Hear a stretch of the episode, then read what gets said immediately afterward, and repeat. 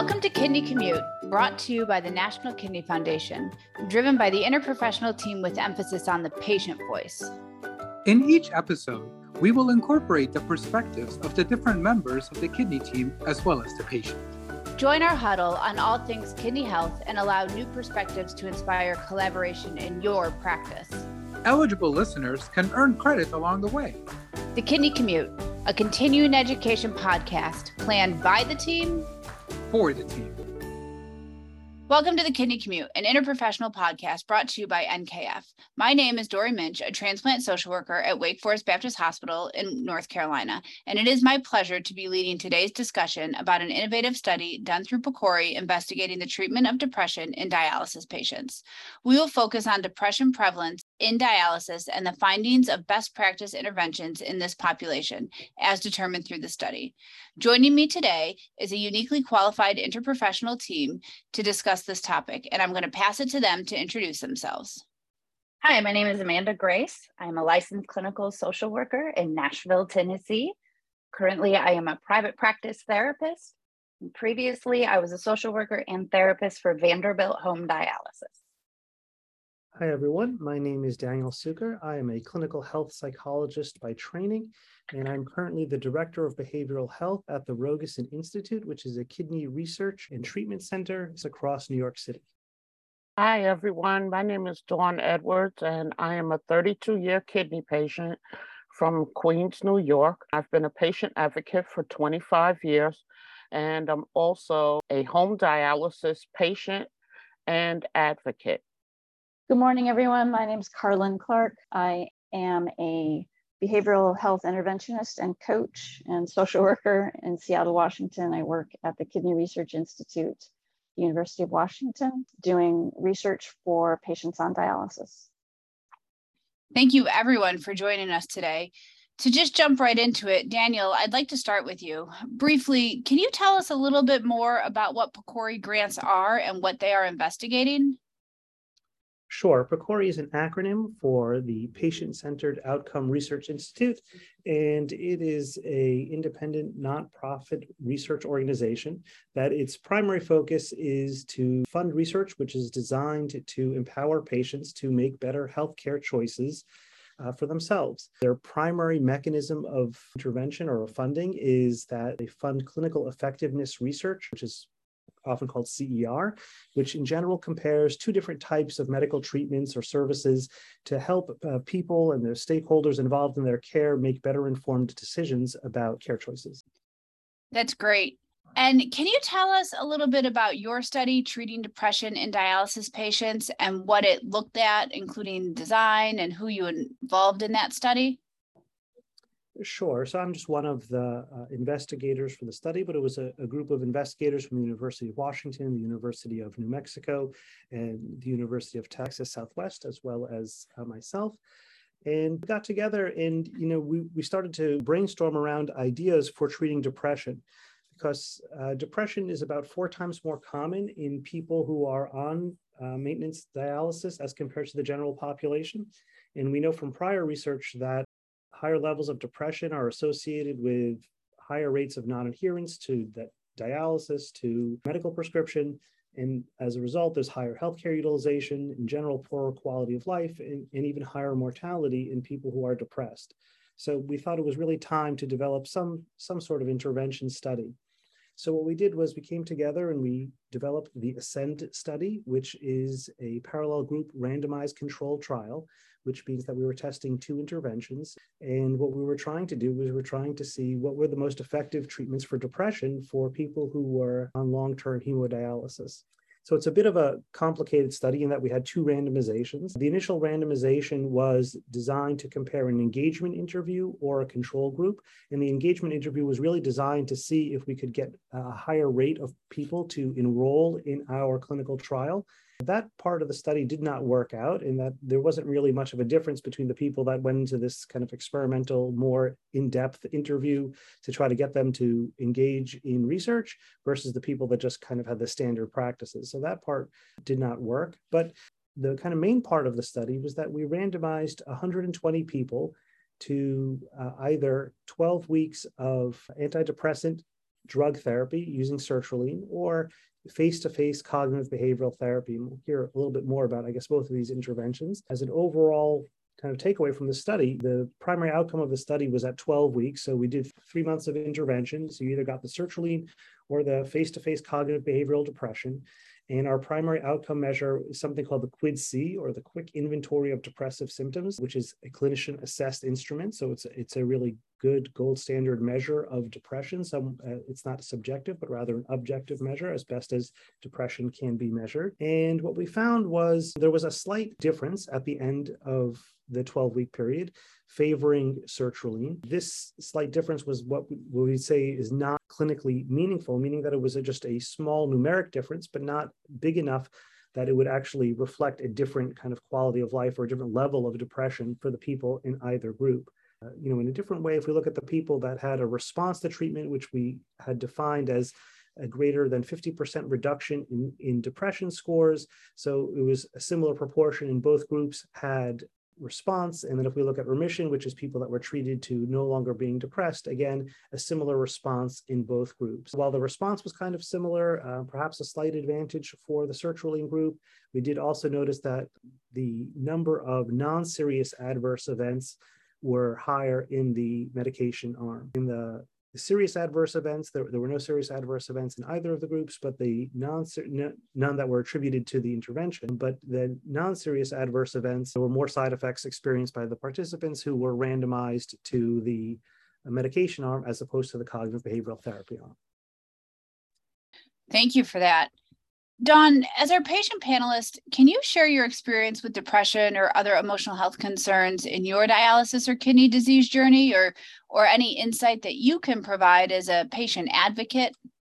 As a 32 year dialysis patient, I certainly experienced feelings of depression and anxiety wrapped around my health concerns. I experienced these feelings early in my dialysis journey and I didn't have them attended to. And as the years went on, I noticed that the feelings, the depression was getting more and more out of control. And um, finally, I started to act out in the ways like Dr. Cukor uh, explained earlier with missing treatments and not taking medicines as prescribed and things of that nature. So, fortunately, my care team intervened, and that's when I sought out mental health resources that were extremely helpful to me. So, as a patient advocate, I can understand the kidney journey. And as I talk to patients, I always remind them that it's okay to seek out mental health resources. We're going through a hard time and life changes, you know, from day to day as a kidney patient. And it's really important for you to seek out resources and go to your care team about any type of health crisis or any type of health problems that you may be having, including mental health. Thank you for that real life perspective. I think we talk a lot about the prevalence and the impact depression and mental health concerns can have in the renal community. But I think it's really important for us to hear that from someone who has actually been through it. So thank you for sharing that with us. Amanda, I know that Daniel spoke briefly about some prevalence of depression in the renal patient community, but can you speak some more to how big of an impact that has or any other mental health disorders we may commonly see in this patient population? Sure. As you know, Dr. Cukor had mentioned, major depression is four times more prevalent in those on maintenance dialysis treatment than the general population. Not only were we seeing a lot of depression, but I also saw a lot of anxiety and other situations that had come up over the course of people's lives becoming more prevalent now. Like uh, we've seen like a lot of trauma that people have experienced that maybe that's starting to come up for them as they are going on dialysis or they've been on it for a while. But i would definitely say depression and anxiety were the big ones that i saw. And and those can be pretty paralyzing if left untreated can you speak at all to the requirement and the importance of mental health screening in the dialysis center and how that may influence outcomes? Absolutely. So, one of the first things the social worker does when a a new client comes or a new patient comes to the dialysis clinic is we do this assessment called the PHQ2. And it's just a basic assessment, a basic depression screen. And then based off of that, how the, the patient scores, we may go a little bit further and do what's called a PHQ9, and that's like a further depression screen. And so, based off of that, then we can kind of tailor some interventions for that client and try to address that depression right away. And those are, you know, certainly required by CMS for outcome reporting as well. Not only is it important for us to know where our patients are with their emotional health, it's a it's a requirement from Medicare. Carlin, can you tell us about how you have found or how you know that depression affects medical outcomes? Sure. And Dr. Cukor already addressed some of this, but depression is associated with poor patient centered outcomes such as quality of life, increased burden of somatic symptoms, cardiac issues, sexual dysfunction, increased hospitalizations, more frequent withdrawal from dialysis, and, and mortality. It's also associated with increased likelihood of shortening dialysis treatments or missing treatments that we've already kind of addressed or spoke about in this. Um, decreased medication adherence, kind of just overall sort of decreased compliance with recommendations from providers. Yet patients on dialysis are often underassessed and often undertreated for depression, sometimes even after they have been assessed. And how did the study address depression in these patients? This particular study, um, the overall goals of the ASCEND study were to provide education about depression in the dialysis patient, to improve strategies for coping with side effects of dialysis, and to help patients modify their behavior schedules to include things that are enjoyable, and to provide support and guidance for improving health related behaviors. And the purpose of the cognitive behavioral therapy in this population was to explore the thoughts and feelings associated with dialysis treatment for patients and to modify distorted thoughts and maladaptive beliefs that might contribute to depression in dialysis patients. The cognitive behavioral therapy also aimed to examine and modify behaviors that contributed to uh, depressed affect. In this study, the dialysis patient would meet chairside with a coach for 10 visits over 12 weeks. Each session was about between 30, 45 minutes or so. And you would learn from the participant about their story, their dialysis journey, undergo uh, assessment, provide some psychoeducation around depression um, using a lot of motivational interviewing techniques. And the intervention itself over these sessions provided education and opportunity to practice behavioral activation. So, getting folks up and moving and doing things that they enjoy, kind of gotten away from as they're focused on this transition in their lives, being dialysis and the schedules that the dialysis process takes.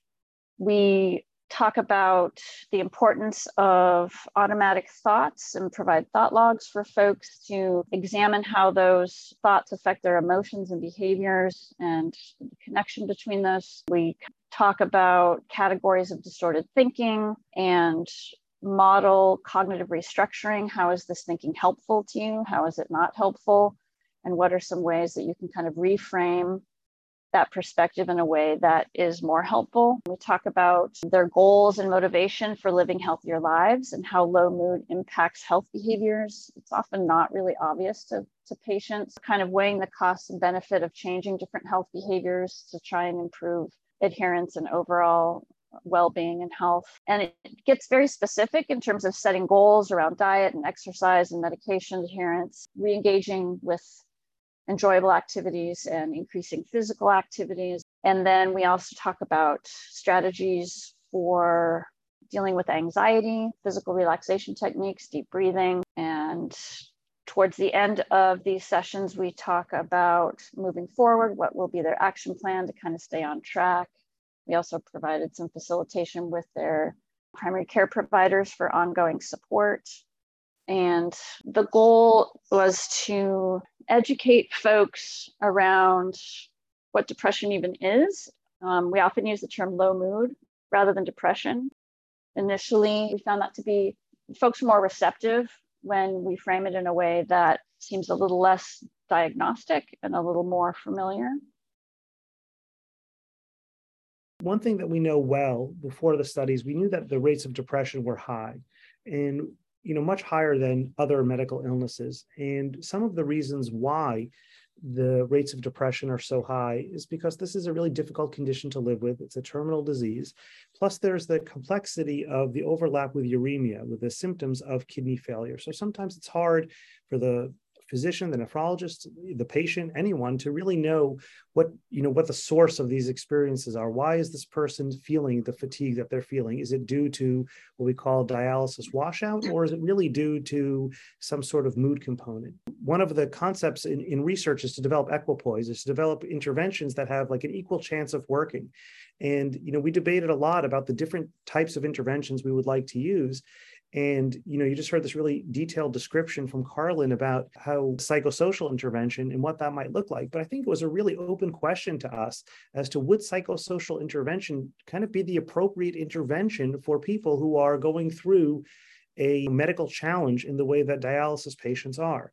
And similarly, you know, we we also offered people sertraline through an algorithm-based care. We got people titrated to a treatment dose of the antidepressant. The question was, I think also pretty open. Like, you know, do do antidepressants work as well in this population as they would in other populations, partly due to the medical complexity of how these drugs are metabolized, but also due to the presentation issues that I just mentioned. So I think there was a really kind of strong open question as to would either of these interventions really work in this population or you know would both of them kind of fall flat. And the way that we saw it is if either one of these would work then that's one tool that we can advocate for for saying that that should be available to patients on dialysis. Thankfully our perception is that both of them worked pretty well so that there's opportunities here for patients to have choices about how their depression treatment should go. Those are really good points. And is there a way that providers can maybe not so much replicate your study, but they can look to see what best intervention may be available in their patient population or in a specific patient, whether to refer for medication or therapeutic intervention or a combination? Are there any key markers that you found that would say one patient would be better with a specific intervention versus another? That is a fantastic question. The short answer to that question is no, because we randomized people. Because of that, we were really unable to answer some of these key questions, which is how do we know which treatment might work better for whom, meaning both medication and psychosocial intervention. We did not have the opportunity to study that because we really needed a clean design here to because the goal was really to figure out, you know, was there a treatment advantage for one versus the other unfortunately usually comes down to what resources are available. It would be nice to kind of imagine a universe where we could say, you know, here's a prescriber for an antidepressant and here's an interventionalist for psychosocial intervention. Let the patient choose. That that I guess would be the ideal way of a patient-centered approach, but unfortunately there's just limited resources in particular in the dialysis universe. Outside referral is particularly challenging for dialysis patients. Most dialysis people who are on, you know, long-term maintenance dialysis require four hour, roughly four hours of treatment three times a week, which means that three days out of the week, they are already traveling to dialysis. Adding an outpatient appointment for ongoing mental health treatment is just really difficult to get people to schedule and to do. We know that there's a kind of a mental health crisis in general in the world now. It is particularly difficult for dialysis patients to make it into a outpatient treatment. Dawn, I know that you shared that you had experienced depression and it certainly affected your outcomes and, and your dialysis experience. How did you overcome this, or how do you recommend uh, other people to address and overcome this? Well, fortunate for me, my care team was really a big part of my life. And I learned that early in my advocacy career that you have to make your care team important to you. You have to kind of make them your friend. You have to talk to them and you have to be honest about what's going on in your life. fortunately for me, my care team felt comfortable coming to me and talking to me about seeking out mental health resources. When I got in a crisis situation, they jumped right in. That's not the case for all patients in all dialysis facilities. I understand that. One of the things that I try to do when I visit dialysis centers and I mentor patients and I talk to patients is that I try to tell them um, that it's really important to empower themselves over their kidney journey and not just sit back and accept what's happening to them. If you feel yourself starting to change, or you start feeling helpless, or you're not doing the things that you would like to do, or you're not interacting with family members and friends anymore, and you're not feeling well generally overall, then it's time to talk to your care team and get them involved. Sometimes it's not just a physical thing that's going on, sometimes you need to seek some type of mental health resources. And, you know, that's what I did for myself you know i stood up and i had to advocate and i and i said yes you know i do need some type of resources in order for me to overcome this horrible feeling that I was having that was taking over my life as a result of me advocating for myself and learning about what was necessary to help myself to feel better and to continue to be active in life. This is what I share with the patients that I talk to, that I mentor, and that I advocate for.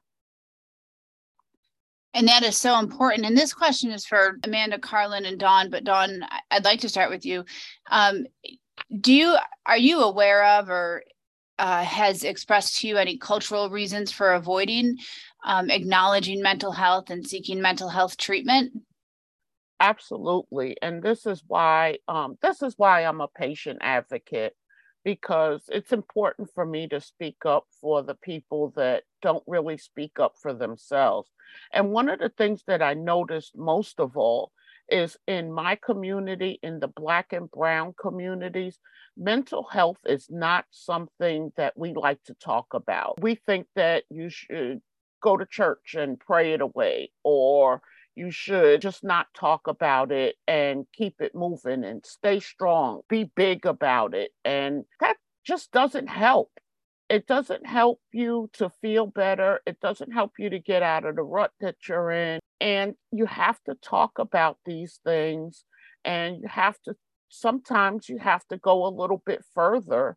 And sometimes you have to seek medical intervention. It's really important to me as a patient advocate, and especially in the Black and Brown communities, for me to tell patients that it is okay to not feel well. It's okay that you're in a rut. It's okay. It's a part of this journey, but don't stay there. Stick up for yourself, speak up, and get the help that you need so that you can participate in life and so that you can enjoy the life that you have because every day is a gift. And I don't want any patient to miss out on that because of lack of mental health resources. Thank you for that really powerful statement. Um, Amanda, Carlin, or even Daniel, in your practice as a practitioner or coach, do you see this as a barrier to mental health treatment? And, and how do you work to overcome that in your practice?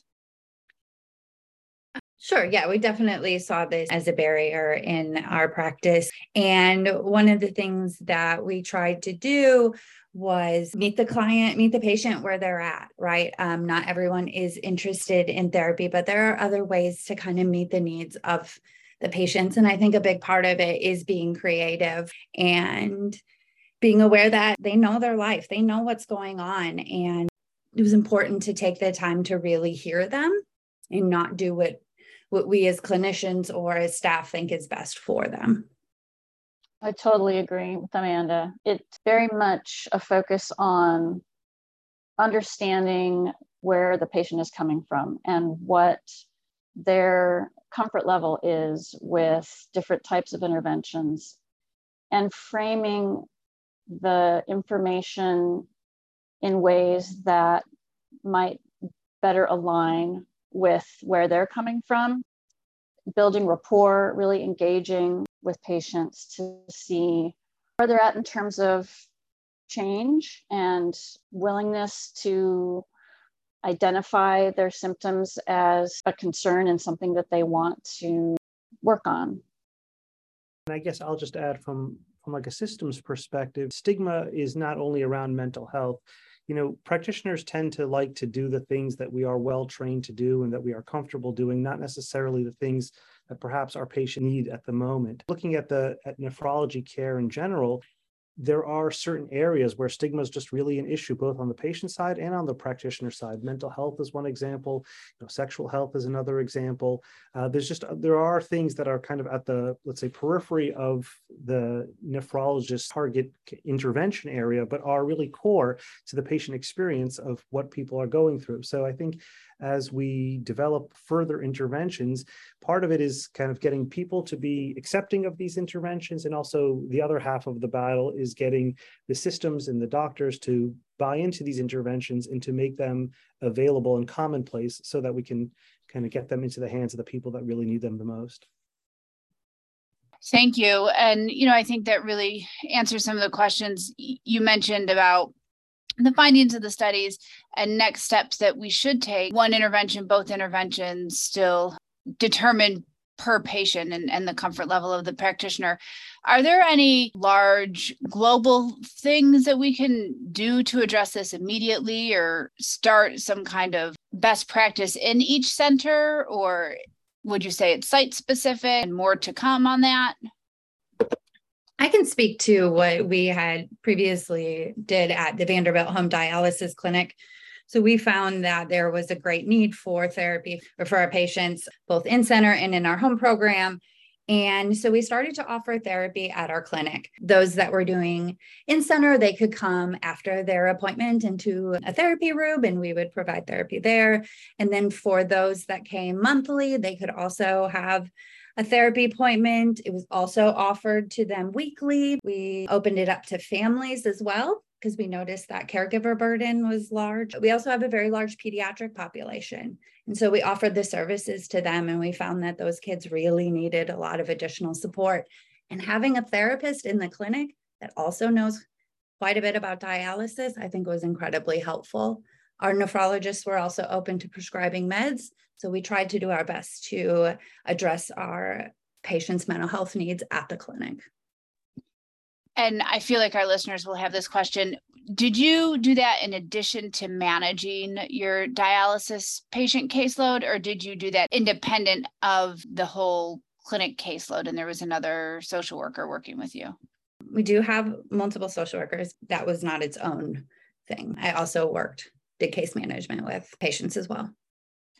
And I can speak for a lot of social workers that are listening to this thinking right now, how in the world do you even have time for that? I know it, you know, it's work practices and and scheduling and having the really good buy-in from your leadership team to know how important those outcomes are. So that is a wonderful model that I'm sure we'll get lots of questions on how we can replicate that other than just cloning ourselves every day and having more FTEs in the clinic. I think that we know that untreated mental health concerns and emotional health concerns can absolutely negatively impact our patient outcomes increased hospitalizations increased mortality decreased adherence things that we all know that happen this study and these interventions, I think, really point out that there is no one size fits all, but also helps us to know that there are lots of options that may work as well as other options depending on patient outcomes. I'm grateful to hear that, you know, the the option of medication was